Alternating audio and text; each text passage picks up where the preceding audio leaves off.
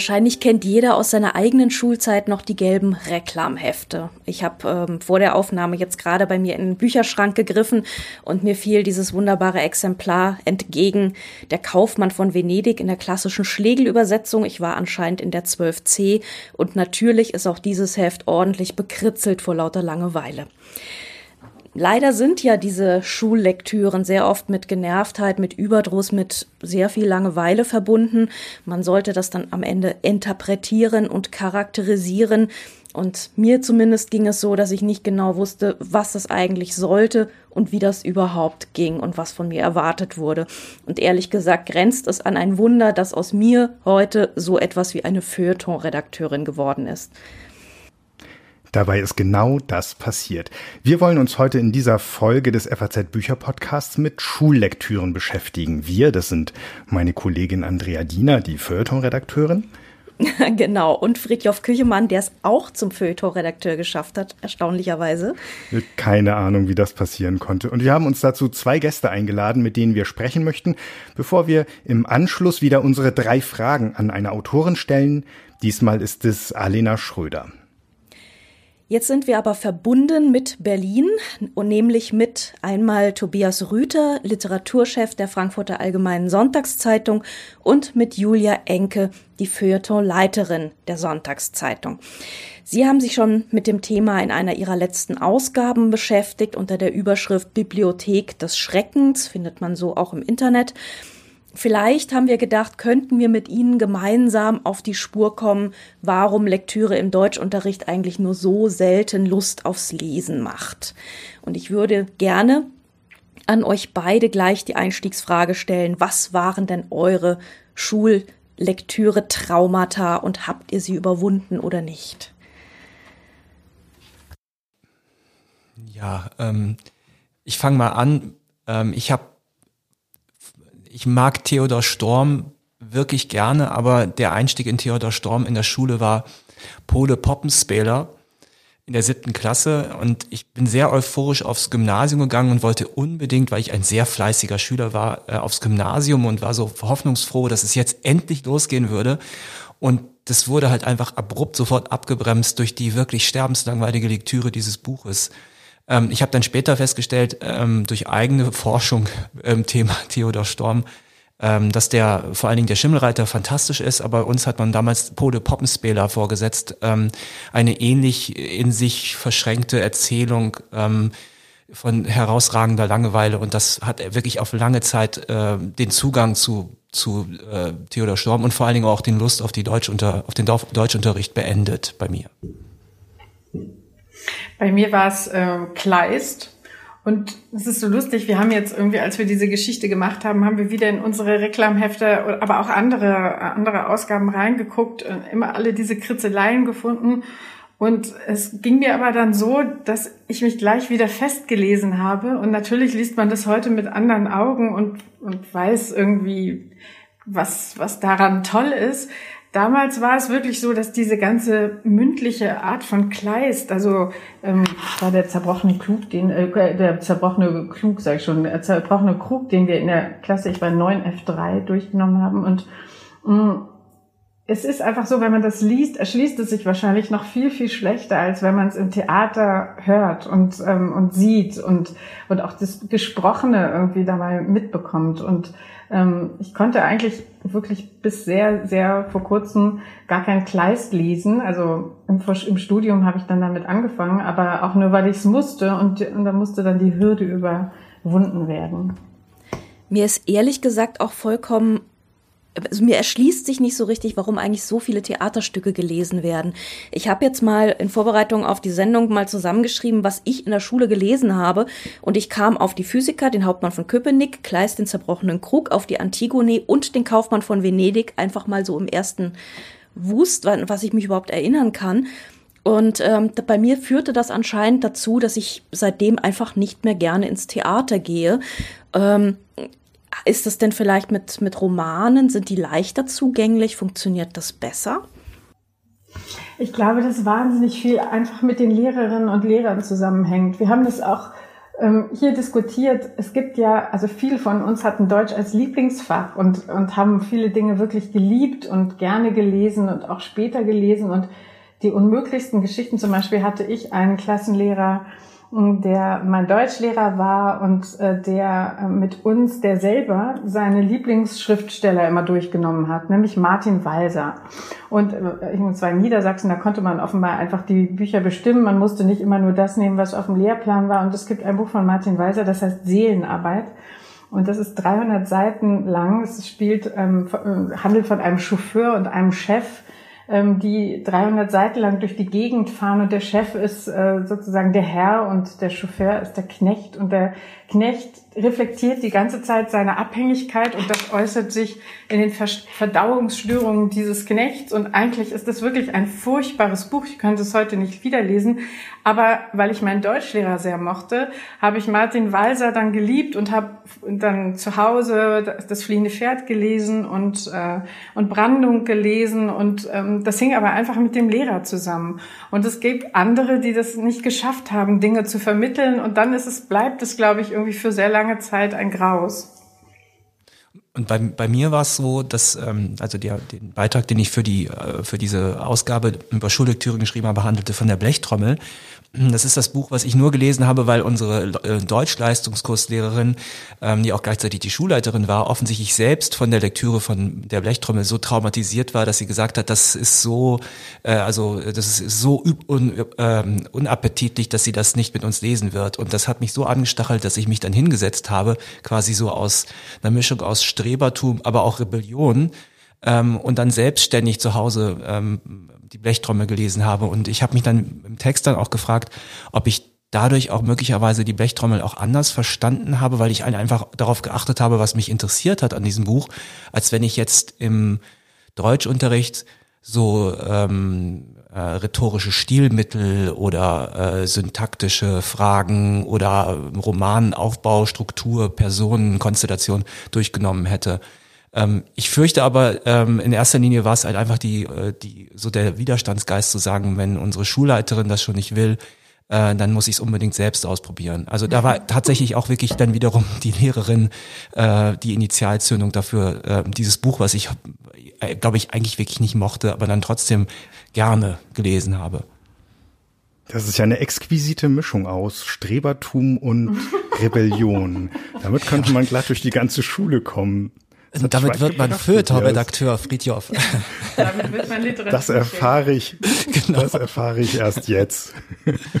Äh, ich habe gestern Abend ähm, noch lange telefoniert mit meinem alten Schulfreund Frank, der mit mir damals ähm, äh, in diesem Deutschleistungskurs äh, gesessen hat und der heute in, äh, in Marburg selbst Deutschleistungskurse unterrichtet. Der ist Lehrer geworden äh, und genau über die Frage eben äh, diskutiert, wie kommt es eigentlich? Und kennt er das aus eigener Erfahrung? Und an was erinnert er sich eigentlich auch am, äh, jetzt heute als Deutschlehrer, wenn er zurückschaut, was waren seine prägenden Erlebnisse? Und er hat eben auch sofort gesagt, äh, dass unsere Lehrerin eben gesagt hat, diese Blechtrommel sei so unappetitlich, das fiel ihm sofort als erstes ein.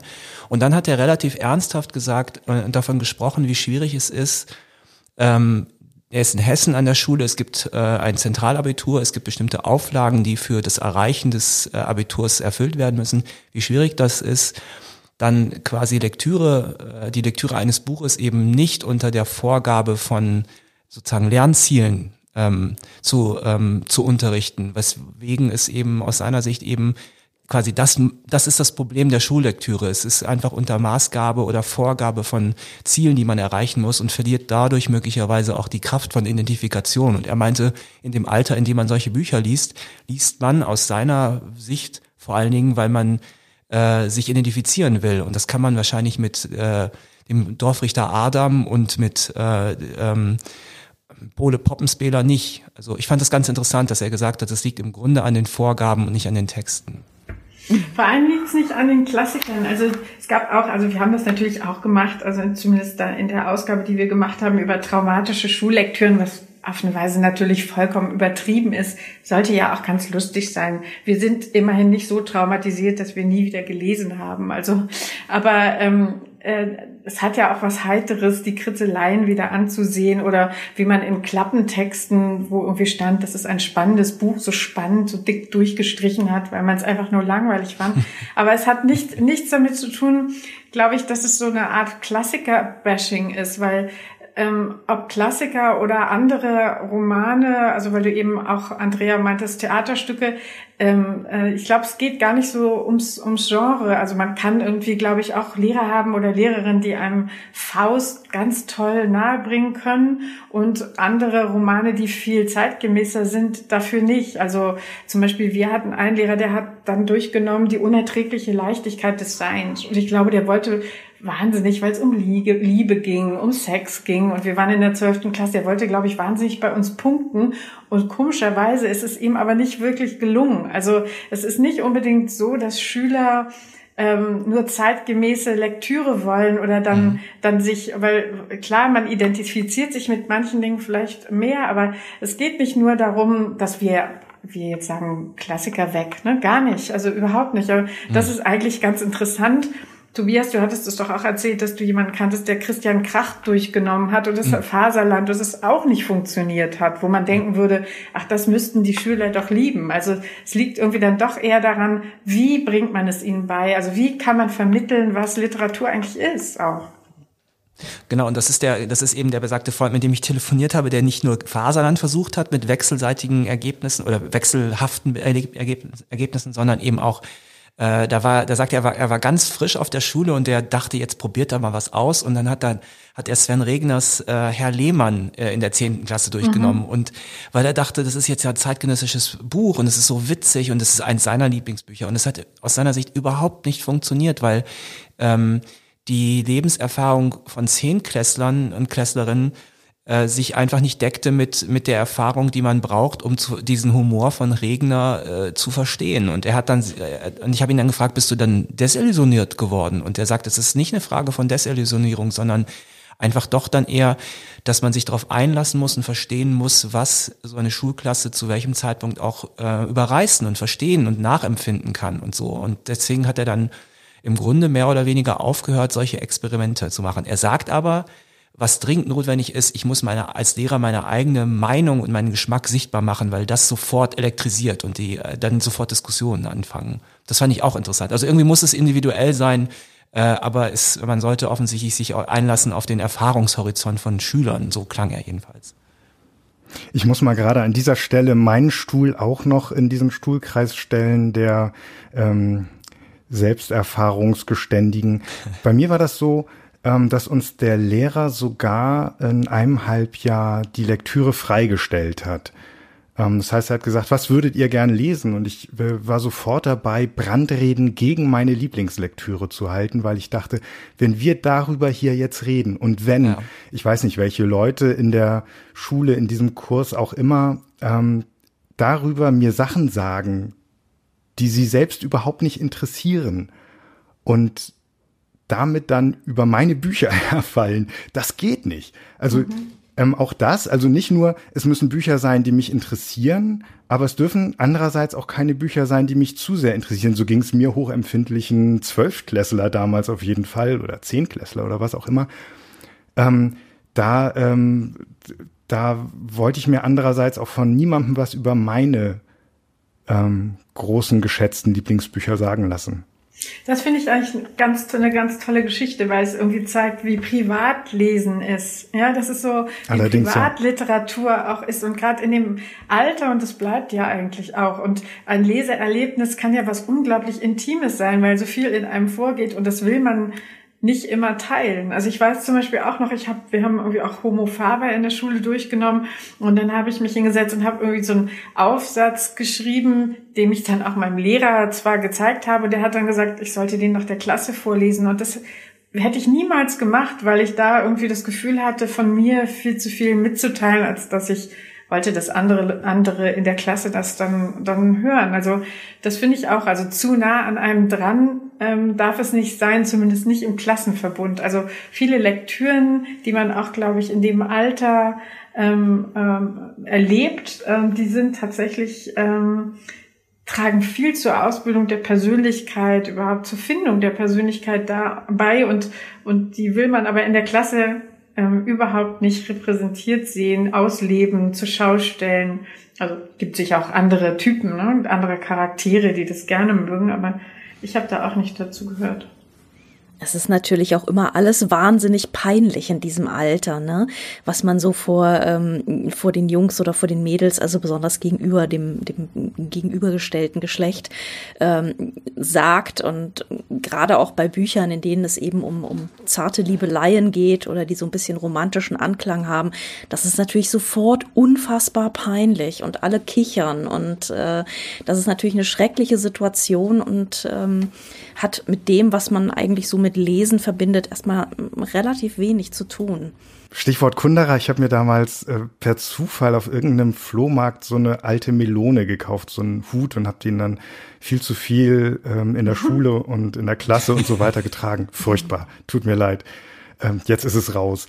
Ähm, und dann gab es den Moment, wo irgendeine Klassenkameradin sagte, das sei bestimmt eine Anspielung auf die unerträgliche Leichtigkeit des Seins. Und ich hatte das Buch nicht gelesen. Ich habe gehört, dass irgendwie Leute drüber reden und so weiter. War gerade draußen zu der Zeit. Und dann, also habe ich mich in die Buchhandlung gestürzt, weil ich wissen musste, ob das jetzt, also ob ich jetzt irgendwie jemals wieder in die Schule gehen könnte oder überhaupt mit dieser, mit diesem Hut wieder gesehen werden könnte oder was das um Himmels Willen zu bedeuten hätte, dass ich da jetzt mit diesem Buch in Verbindung gebracht werde. Also sehr, sehr empfindlich, sehr empfindlich. ich finde das gut, dass dieser Podcast so zum, zum äh, so eine Mischung aus Sorgen und Beichttelefon wird, so was wir, wie peinlich das war. Wobei ich jetzt auch sagen muss, wirklich, also wenn ich mich anschaue als Zwölftklässler, äh, dieses, äh, was ich eben meinte, eben so mit, mit äh, mit, mit Streberhaftigkeit. Ich wollte halt einfach möglichst viel eben ähm, natürlich im Deutschleistungskurs so viel. Ich, mir war, war damals schon irgendwie klar, ich möchte das gerne studieren, also war ich auch wahnsinnig dahinterher, ähm, möglichst viel auch dann aufzunehmen und so. Und ich habe dann gestern eben mit dem besagten Lehrerfreund darüber gesprochen, wie es eigentlich ist, wie er das so sieht über im Laufe der Jahre ähm, ob er sich selbst auch manchmal in, in Form einer Schülerin oder eines Schülers wiederfindet, eben die er die er dann unterrichtet und wie oft das eigentlich vorkommt. Und ähm, da klang er doch eher so, als das sei, das sei dann doch jetzt nicht so oft, dass man das Gefühl hat, jemand ist schon vollkommen elektrisiert und sitzt in so einem Kurs und will dann noch mehr davon lesen, sondern dass es halt einfach wirklich bleibt eben diese Schul- und Lernsituation und äh, eben unter der Maßgabe eben dieses Bildungs- und Lehrplans halt. Und ähm, aber das andere ist eben halt das Private und ich weiß auch, deswegen, ich weiß gar nicht, wie man das eigentlich dann transportieren sollte. Wie sollte man so ein identifikatorisches oder leidenschaftliches Lesen unter den also vor 20 anderen, ähm, wie sollte das funktionieren? Also wahrscheinlich kann's, also das ist jetzt so eine Frage, die ich mich, mich dann wirklich selber frage.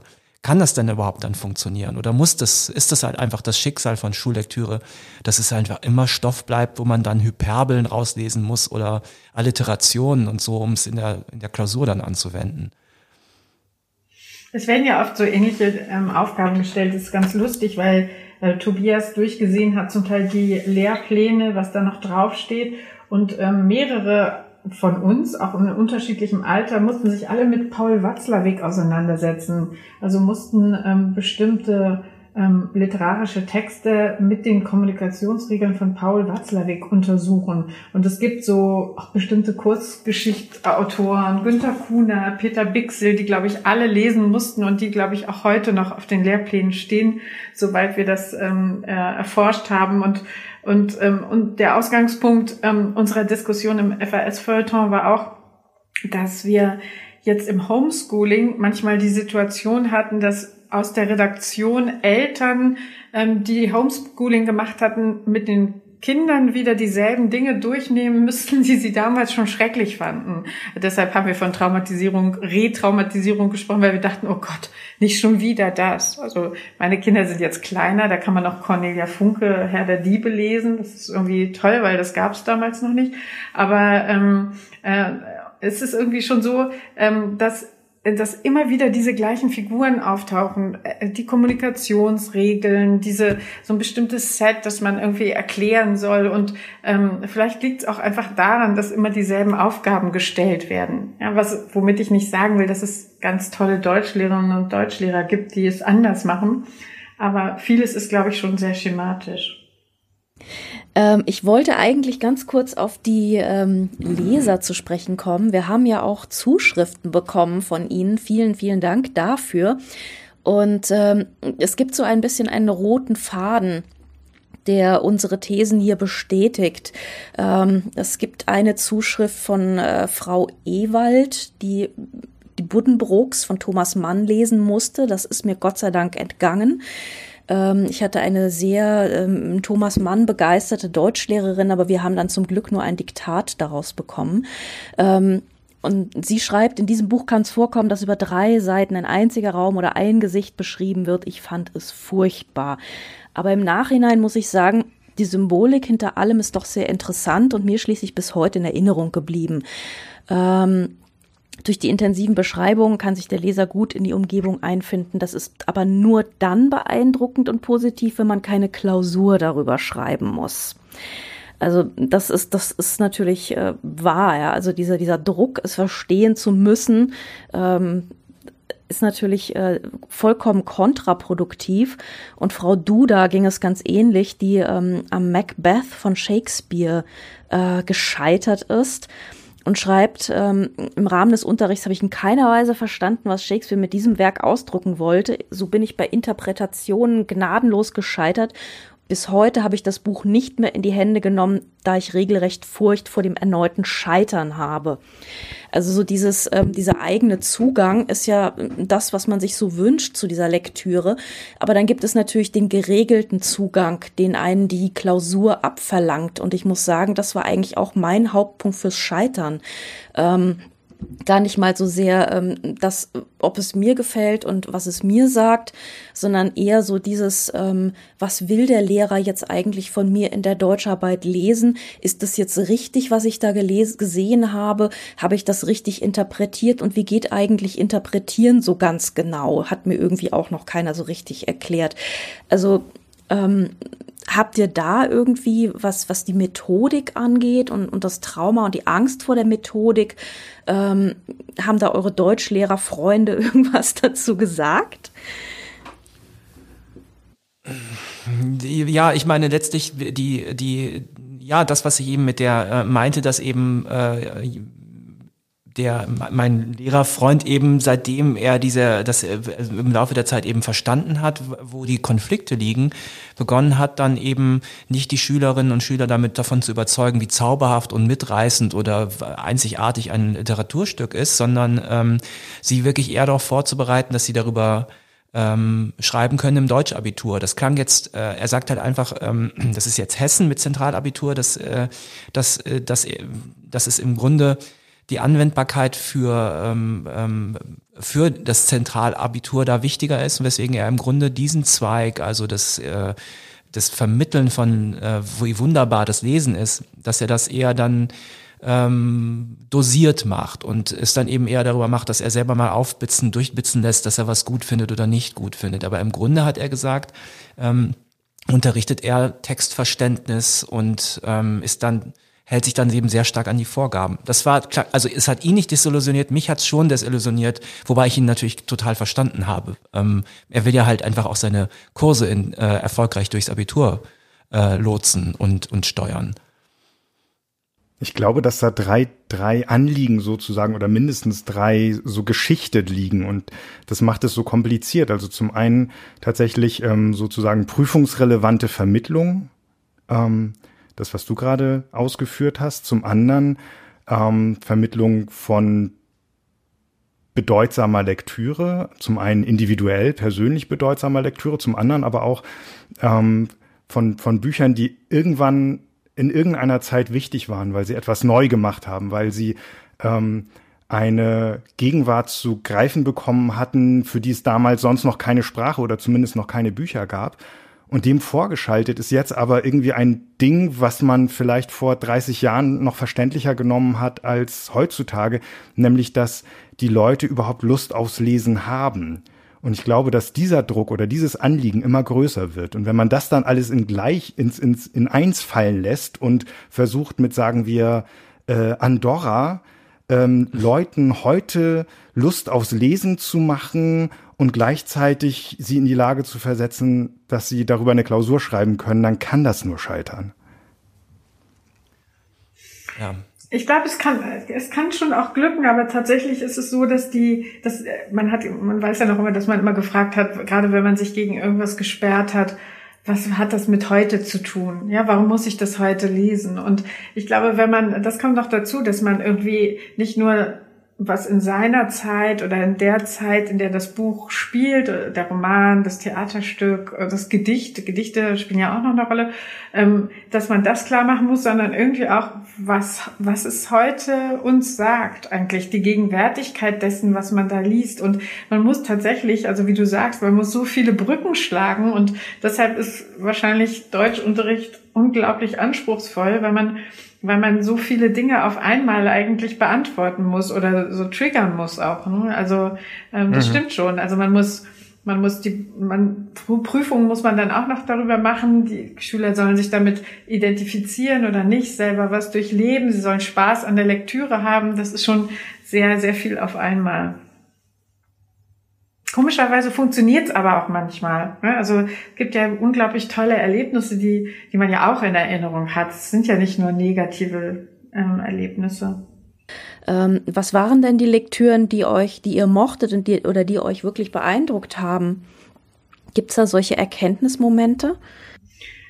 Ja, wir haben, wir haben so Effi Briest gelesen, Homo Faber. Das hat mir schon unglaublich Spaß gemacht. Ähm, wir haben auch Hesse gelesen, was ich damals sogar mochte, heute gar nicht mehr ertragen kann. Das ändert sich ja auch, ne? das hängt ja auch mit dem Alter zusammen. Aber ähm, ja, es gibt, gibt viele Bücher, viele Autoren und Autorinnen, die ich damals, wahrscheinlich mehr Autoren, muss ich zugeben, die ich damals kennengelernt habe und auch weiter gelesen habe nach der Schullektüre. Aber bei anderen hat man sich so unendlich schwer getan, weil man, ne, das waren, vielleicht waren es wirklich vor allem Theaterstücke. Vielleicht hätte man einfach mehr dann mit den Schülern ins Theater gehen müssen. Vielleicht sollte man überhaupt Theaterstücke nur lesen, wenn man dann auch die die Stücke im Theater sehen kann?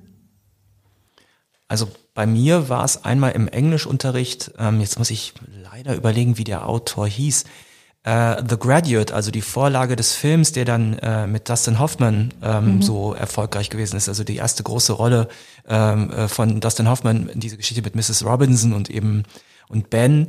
Und das haben wir als im Englisch ähm, Grundkurs gelesen. Und das war so ein tolles und cooles Buch. Und vor allen Dingen, weil es weit über die Verfilmung hinausging, hat es richtig Spaß gemacht. Also das ist so die positivste Erinnerung. Und das andere, die gleiche Lehrerin, die Leistungskurslehrerin, die eben die Blechtrommel nicht wollte, fand aber dann rätselhafterweise Berlin-Alexanderplatz ähm, so interessant, obwohl das da ja auch heftig und auch an, also wirklich auch anstrengend zugeht dass sie das mit uns äh, äh, dann eben als Beispiel des modernen Romans gelesen hat. Und das fand ich tatsächlich toll. Also ich wüsste nicht, ob ich heute jetzt nochmal mich mit Dublin beschäftigen würde, aber das war wirklich, ich, auch in der Komplexität, glaube ich, hat der Unterricht dann auch geholfen, dieses äh, irre, irre verschachtelte Buch äh, zu verstehen. Also das hat und da das war dann wirklich auch echt auch äh, intensiv und anstrengend, ähm, das zu lesen. Äh, hat aber wirklich also es hat nicht dazu geführt, dass ich jetzt weiter Dublin lesen wollte, aber es war zumindest als Erfahrung im, im Unterricht den komplexen Stoff durchzunehmen echt toll. So ging es mir mit der Blechtrommel tatsächlich. Ah, okay. Ja, Die okay. unsere Lehrerin nicht zu unappetitlich fand. Was ja auch ein ganz schön dickes Buch ist, ne? Für so Schullektüre. Mhm. Elfte Klasse Grundkurs an so einer äh, Multikulti-Oberstufengymnasium, äh, wo eigentlich hauptsächlich ähm, so Abgänger von, von Gesamtschulen waren. Aber irgendwie war unsere Lehrerin die Gattin des damaligen Kultusministers und wahnsinnig äh, engagiert und ähm, wollte das irgendwie mit uns durchziehen und ich fand das auch toll. Eine Mischung aus Rebellion und Strebertum. ja, aber auf, auf Lehrerseite, ne?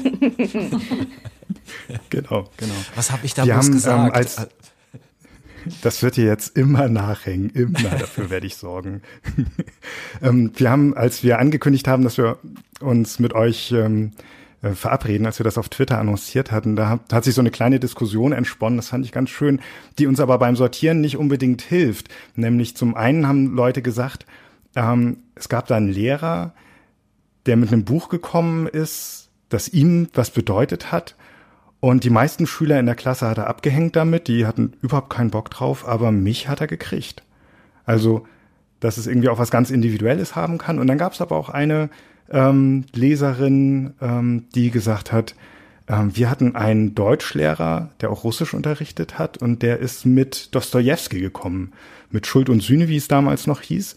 Und der hat es geschafft, die ganze Klasse, und wo wir gerade von Schinken reden, das ist ein Schinken, die ganze Klasse ähm, im Deutschkurs ähm, durch Schuld und Sühne bekommen und begeistert offenbar. Wahnsinn.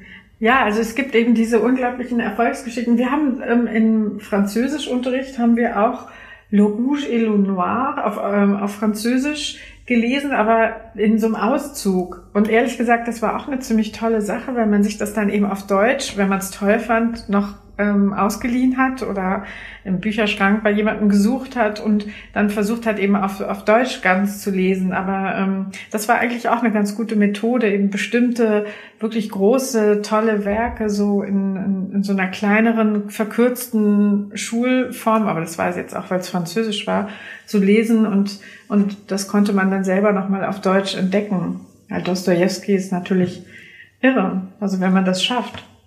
Ich finde es gerade, das ist ja sehr lustig, dass du jetzt Sondal bringst, weil das ist ja das, äh, also Rot und Schwarz ist, ähm, ist ja das Lieblingsbuch von Wolfgang Herrndorf gewesen. Und wir haben im, im September, als ich äh, das Erscheinen von, äh, von Chick ähm, zum zehnten Mal jährte, ähm, die Leser aus den Leserinnen und Leserbriefe, Schülerbriefe äh, ähm, abgedruckt, die Herrndorf bekommen hat, weil das äh, der Roman ja sehr schnell zur Schullektüre wurde.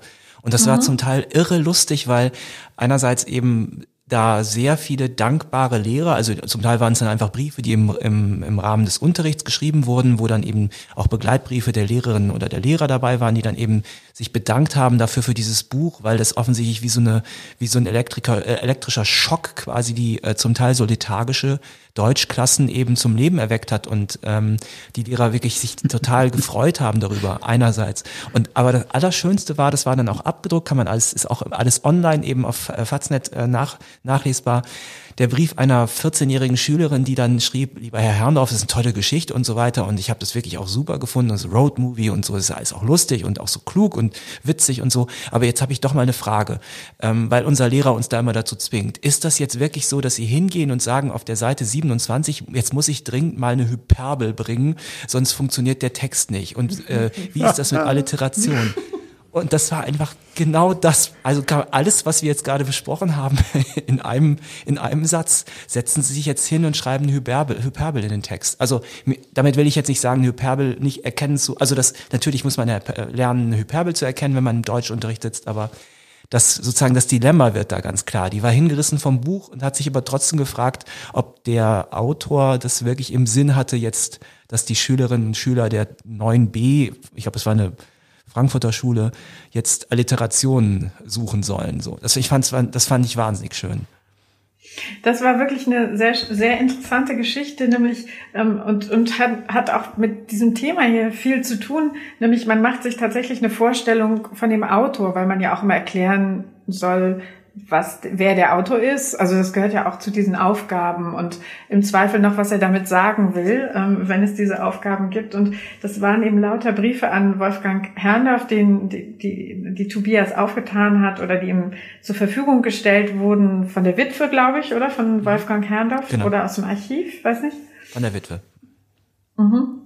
Und das ist interessant, weil tatsächlich man Fragen an den Autor hat oder an die Autorin und das auch artikulieren will. Und deshalb vielleicht es auch wichtig ist, dass man ähm, ähm, in der Schule Autoren durchnimmt oder Autorinnen, die noch leben und mhm. ähm, überhaupt so eine Möglichkeit hat, sich solche Fragen, ob jetzt direkt oder nicht, ähm, wenigstens vorzustellen. Ich weiß noch, dass ich damals, als nun mein Deutschlehrer Martin Walser als Lieblingslehrer hatte und äh, als Lieblings, Entschuldigung, als Lieblingsschriftsteller hatte und ich, äh, das mein Lieblingslehrer war und ich Martin Walser las, ich unbedingt zu einer Lesung von Martin Walser gerne gehen wollte, was ich irgendwann dann auch gemacht habe und ähm, äh, Martin Walser las also in so einem Rathaussaal und ich hatte so eine bestimmte Vorstellung davon, wie diese Literatur klingt, also dieser Helmut Halm, der ja immer wieder auftaucht als Protagonist. Und ich hatte aber gar nicht damit gerechnet, also ich komme aus Niedersachsen, da gibt es keinen kein Dialekt, dass Martin Weiser so stark Dialekt spricht. Und ich war komplett schockiert von der Art und Weise, wie der sprach und habe das sofort überhaupt nicht in keiner Weise in Deckung gebracht mit meinem Leseerlebnis und fand es ganz furchtbar. Und das sind auch Dinge, dass man so bestimmte Lektüren eben auch so ganz für sich hat und bestimmte Vorstellungen davon. Das kann toll sein, an Wolfgang Herrndorf zu schreiben, eine Antwort von ihm zu kommen, aber es kann auch schrecklich sein, Martin Weiser zu hören.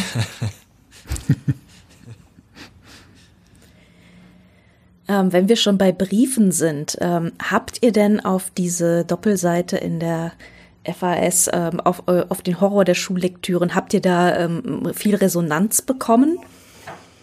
Wir haben unter anderem auch, äh, es haben sich Lehrer gemeldet, also ein Lehrer, es gab eine äh, Geschichte über San Salvador von Peter Bixel. Ähm, das war von Rainer Schmidt, unserem Kollegen vom Quarterly der über die Aufgabe schrieb, interpretieren Sie die Kurzgeschichte San Salvador von Peter Bixel und das Verhältnis des Ehepaars nach den Kommunikationsregeln von Paul Watzlawick. Ich habe es vorhin schon erwähnt. Aber genauso klangen immer diese Aufgaben. Also ähm, bei uns, bei uns auch immer. Und dieser Lehrer, der hieß, ähm, äh, das war in der Nähe von Düsseldorf ähm, in Monheim, der hieß Danzelocke, der kommt auch in dieser, in diesem Brief vor, weil er eigentlich äh, in dieser Geschichte vor, weil er eigentlich der Lieblingslehrer ist.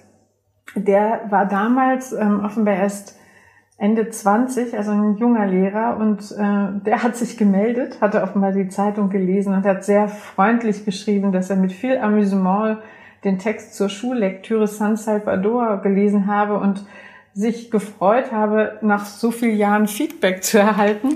und und äh, schrieb dann noch, dass ich Ihnen mit dieser Klausur den Spaß an Kurzgeschichten genommen habe. Tut mir sehr leid.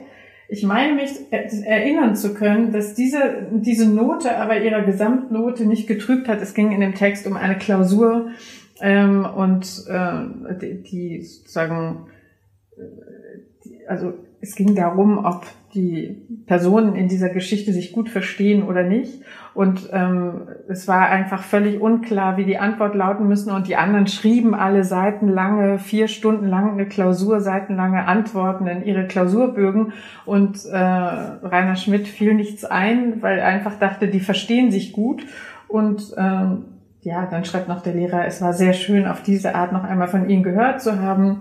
Viele Grüße, Karl Hans Danzelocke. Und das war natürlich schön. Also es ist schön, wenn äh, erstmal erschrickt man sich, dass die die Zeitung lesen und äh, dass sie so erreicht wie ein Brief. Aber es ist natürlich schön, wenn man auf diese Weise auch nochmal in Kontakt tritt, weil dadurch natürlich auch nochmal so eine Art Briefwechsel zustande kommt. Wir haben ein bisschen Unruhe ausgelöst äh, bei vielen Fans und auch beim äh, des Reklam Verlags und glaube ich auch beim Reklam Verlag selbst, weil wir das bebildert haben und wir fanden es halt einfach so ähm, sofort so äh, äh, eindrucksvoll mit einer äh, Variante von einem klassischen gelben Reklamheft, weil wir einfach so eine Signalwirkung haben wollten. Das sind jetzt Schul, hier geht's um Schullektüre und jeder re reagiert wahrscheinlich genau so, wenn er ein gelbes Reklamheft sieht, sieht, sieht man sieht man sich selbst in der Schule sitzen. Ähm, und deswegen haben wir viele Re äh, Reaktionen bekommen, in denen ähm, sich Leute vor den Reklamverlag gestellt haben. Das, ähm, das war, das tat mir sehr leid, weil wir es natürlich überhaupt nicht beabsichtigt haben, dass der Reklamverlag äh, äh, stellt diese Literatur zur Verfügung, die dann im Unterricht und äh, äh, unterrichtet wird, hat aber natürlich dann nichts damit zu tun, wie dann das ankommt. Also es war jetzt nicht so, dass wir damit ähm, auf Reklam äh, äh, irgendwas über Reklam sagen sollten. Ganz im Gegenteil. Das, und einige der Bücher, die wir besprochen haben, waren auch gar nicht aus dem Reklam Verlag. Also das waren so Reaktionen, wo wir gemerkt haben, das ist eigentlich ein empfindliches, wirklich ein empfindliches Thema. Es gab auch viele, die gesagt haben, so wie wir es eben auch schon besprochen haben, nein, ich erinnere mich so äh, elektrisch an die, ähm, an so, ähm, weiß nicht, auch jetzt Kleist meinetwegen und so. Und das waren die schönsten Augenblicke. Wir haben zwei Leserbriefe bekommen. Ich habe die beide mal auch jetzt hier mitgenommen. Einmal von einem ähm, Leser aus Darmstadt, äh, Heinz Huleck, der uns auf etwas aufmerksam gemacht hat, nämlich der ist äh, in der damaligen DDR zur Schule gegangen und sagte, wenn ich eure, äh, wenn ich da ihre äh, Leseerfahrungen und auch ihr, ihr sozusagen ihren Lehrplan sehe und das vergleiche mit dem, was wir lesen mussten und durften, ähm, da erkennt man schon Unterschiede. Das ist natürlich tatsächlich wahr. Also es gibt natürlich auch nochmal ganz andere restriktive Lehrpläne und Vorstellungen davon, wie Schüler und Schülerinnen unterrichtet werden müssen. Das war, fand ich, eine ganz eindrucksvolle Reaktion und eine andere Dame hat eben auch mit Nachdruck uns auch nochmal daran erinnert, ähm, dass Reklam eben auch eine sehr günstige Art und Weise ist, äh, an tolle Literatur zu kommen und dass sie eben aus einem Haushalt ohne Bücher stammte und sich eben halt die kleinen Hefte leisten konnte und so ans Lesen kam. Das ist natürlich auch ganz rührend und äh, ist sozusagen verwandt mit dem Thema, aber war natürlich überhaupt nicht unsere Absicht, irgendwie jetzt hier über Reklam irgendwas zu sagen. Das ist ein wunderbarer Verlag, aber dieses Signal, dieses Signalgelb ähm, ist tatsächlich, ähm, löst ja halt einfach bestimmte Erinnerungen aus und um die ging es halt. Es gibt, es ist ja auch, wir ehren die Reklamhefte ja so sehr, dass wir sie alle noch in unseren Bücherschränken haben. Also ich habe die richtig so alphabetisch zu den, äh, zu den Autoren einsortiert und es ist auch so, dass ich glaube auch der Reklamverlag selber so eine ironische Ebene hat, äh, was, ja. Was äh, die Schullektüre angeht. Es gibt sogar vom Reklamverheft, äh, Reklamverlag Fotos von den Reklamheften, ähm, wo sie so äh, Karikaturen, Kritzeleien von Schülern selber fotografiert und gesammelt haben. Es äh, hat mich nur an, an eins erinnert, was ich im Netz gefunden habe, zu eben auch Heinrich von Kleist, der zerbrochene Krug, wo ein Schüler draus gemacht hatte, peinlich und dreist, der erbrochene Krug und dann irgendwie so ein kotzendes Männchen drauf gemalt hatte. Und das kam jetzt aber vom Reklam Verlag fotografiert. Also ich glaube, die wissen schon auch ähm, um den Mythos ihrer, ja. ihrer, ähm, ja, ihrer Hefte und gleichzeitig wissen sie es ironisch zu betrachten ja, wir haben ja auch in der letzten Podcast-Folge die Mary Shelley-Ausgabe des Reklamverlages sehr gelobt. Also nichts gegen Reklam, um Himmels Willen. Das soll kein, kein Bashing sein. Und ich, ich glaube, viele andere, also viele, viele andere traumatische Bücher sind auch aus deutlich anderen Verlagen gewesen bei mir. Ich erinnere mich noch an ganz, ganz schreckliches. Ähm, Aber was sagen wir denn nun den Lehrern und was sagen wir den Schülern und was sagen wir vor allem den Eltern, ähm, die jetzt in diesem komischen Rollenlimbo stehen. Es ist wirklich kein Spaß von einem 15 Jahre alten Sohn oder einer Tochter oder wie auch immer, bei mir ist es ein Sohn, so ein Horvath auf den Schreibtisch geflappt zu bekommen mit hochgezogenen Augenbrauen und dem Wort really. Und dann ist man selbst sofort in so einem Rollending und denkt, antworte ich jetzt als jemand, der Bücher mag, antworte ich jetzt als der Schüler, der das am liebsten mit seinem Vater damals auch getan hätte, antworte ich jetzt als, ich weiß nicht als wer. Was sagen wir diesen ähm, drei Gruppen von Leuten über das Lesen in der Schule? Ich finde wirklich, was du vorhin gesagt hast über das Private der Lektüre extrem interessant und wahrscheinlich geht es auch darum, dass man den Kindern oder den Schülerinnen und Schülern dieses Private lässt, dass sie diese, also erstmal muss man es selber lesen, man muss es irgendwie selber erleben, weil das kann man nicht gemeinsam machen, das müssen die selber. Und dann gibt es ja immer, und das ist ja auch später so, wenn wir jetzt lesen, immer was, was an, an Büchern objektivierbar ist, also was man über Bücher sagen kann, ohne dass man jetzt persönlich so involviert ist. Man kann sagen, wer erzählt, man kann sagen, zu welcher Zeit erzählt wird und man kann sich darüber verständigen, was wir heute da noch zu sagen können oder was heute daran besonders interessant ist, was es sozusagen politisch bedeutet. Und das sind ja, das ist ja sozusagen wie so ein anderes Register. Und vielleicht ist das mit Büchern so. Es gibt so das persönliche, identifikatorische Register und dann gibt es irgendwie diese objektivierbaren Dinge, die man im Gespräch klären kann. Und man kann eben auch, glaube ich, klar machen, dass jeder ähm, mit jeder, jedes Buch einem anderen Menschen etwas anderes sagt, ja, obwohl man sich im Klassenverbund darüber verständigen muss. Es gibt eine Sache, die die ich ja an Büchern eigentlich selber am allerliebsten mag, an Romanen und weshalb ich so gern Romane lese, ist, dass man verschwinden kann in eine andere Welt und darin auch irgendwie nicht unterbrochen wird und auch nicht Kapitel zu Kapitel, wo man dann Zusammenfassung schreiben muss und nochmal die Erzählzeiten und erzählte Zeit und Erzählerperspektive analysieren muss, sondern erstmal so weg ist und vielleicht ich weiß nicht, muss man irgendwie alle darin bestärken, dass man sich erstmal dieses Erlebnis nimmt und, ähm, und es selber versucht, überhaupt das Erlebnis anzunehmen. Und, und dann kann man sich, glaube ich, auch relativ ähm, abgeklärt darüber verständigen und macht es einem auch nichts aus, bestimmte Dinge zu teilen, weil sie, weil sie eben objektivierbar sind. Ja, Ich, also ich, also ich stehe eben, frage mich das natürlich auch die ganze Zeit eben auch, während wir hier reden. Deswegen habe ich eben auch ja auch die, rhetorische Frage gestellt, ob das dann eben eigentlich nur immer zum, Schuld, äh, zum Scheitern verurteilt ist diese Schullektüre, wenn es darum geht, eben ähm, wirklich so ein Feuer zu legen, das dann eben lebenlang brennt, so ungefähr.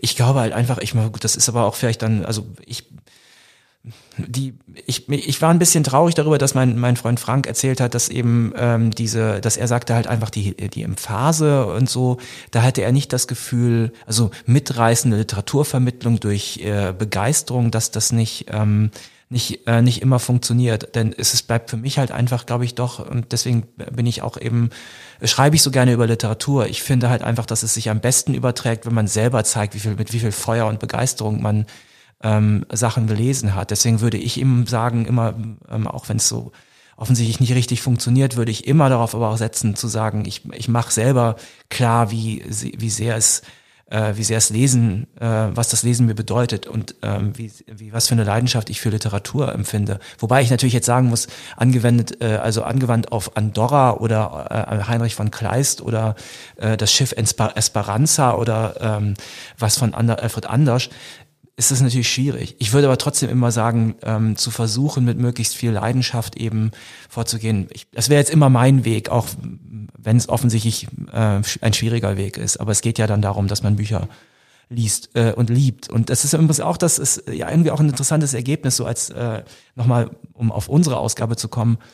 Äh, diese neuen Leute, die da geschrieben haben, schreiben alle regelmäßig über Literatur, weil trotz dieser traumatisierenden Erlebnisse ähm, oder vielleicht gerade durch die Auseinandersetzung mit diesen traumatisierenden oder ja, in Anführungsstrichen traumatisierenden Erlebnissen da was erwacht, erwacht ist und so, dass sie eben halt einfach vermutlich auch deswegen heute über Literatur schreiben wollen, weil da irgendwas gekitzelt wurde. Also vielleicht hat es ja auch quasi so eine negative Gegenreaktion, die dann eben äh, was in Bewegung setzt. Also das ist ein, freu, ein frommer Wunsch jetzt.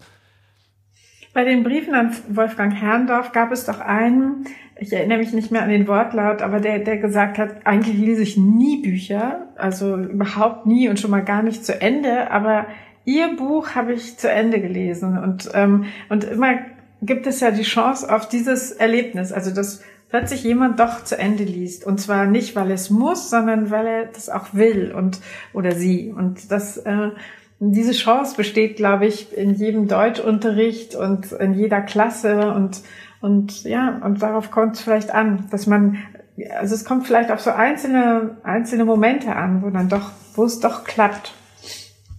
Okay. Okay. das war jetzt eigentlich fast, fast, fast ein guter Schlusspunkt hier. Gute ja. Schlussrunde, oder? Ja, dann sagen wir vielen, vielen Dank, dass wir uns mit euch zusammenschalten konnten und durften. Und äh, ja, weiterhin uns allen wünschen wir ein frohes, entkoppeltes Lesen ohne zu viel Paul Watzlawick im Hinterkopf. Dankeschön. Vielen Dank. Vielen Danke Dank. auch. Ja. Tschüss.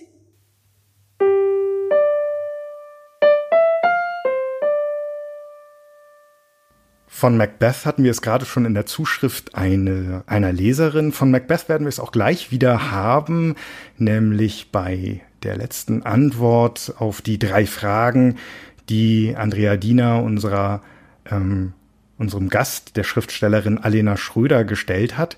Für heute öffnen wir unseren Kummerkasten, unseren, äh, unser Nachrichtenpostfach für Anregungen, Kritik, Fragen, alles weitere unter bücher-podcast.faz.de, Bücher mit UE, das werden Sie kaum glauben. Wir sagen herzlichen Dank fürs Zuhören und bis zum nächsten Mal.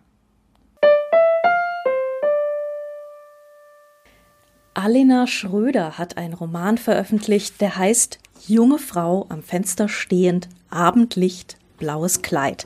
Ist bei DTV erschienen und es ist eine Familiengeschichte, die in die 30er Jahre nach Berlin führt. Ähm, und es ist auf der Bestsellerliste ziemlich weit oben, sage ich jetzt mal so schwammig, weil ähm, dann stimmt es auch am Sonntag immer noch. Ähm, Ja, Alena Schröder ist außerdem ziemlich podcast-affin, hat auch einen äh, Podcast mit zusammen mit ihrem Autorenkollegen Till Räther. Der heißt Sexy und Bodenständig und es geht ums Dasein als Autorin, ums Schreiben, ums Veröffentlichen. Und ich höre ihn sehr, sehr gerne. Deswegen ist Alena auch eine gute Person, wenn es darum geht, äh, übers Schreiben zu reden. Und das wäre auch gleich meine allererste Frage. Liebe Alena, warum schreibst du?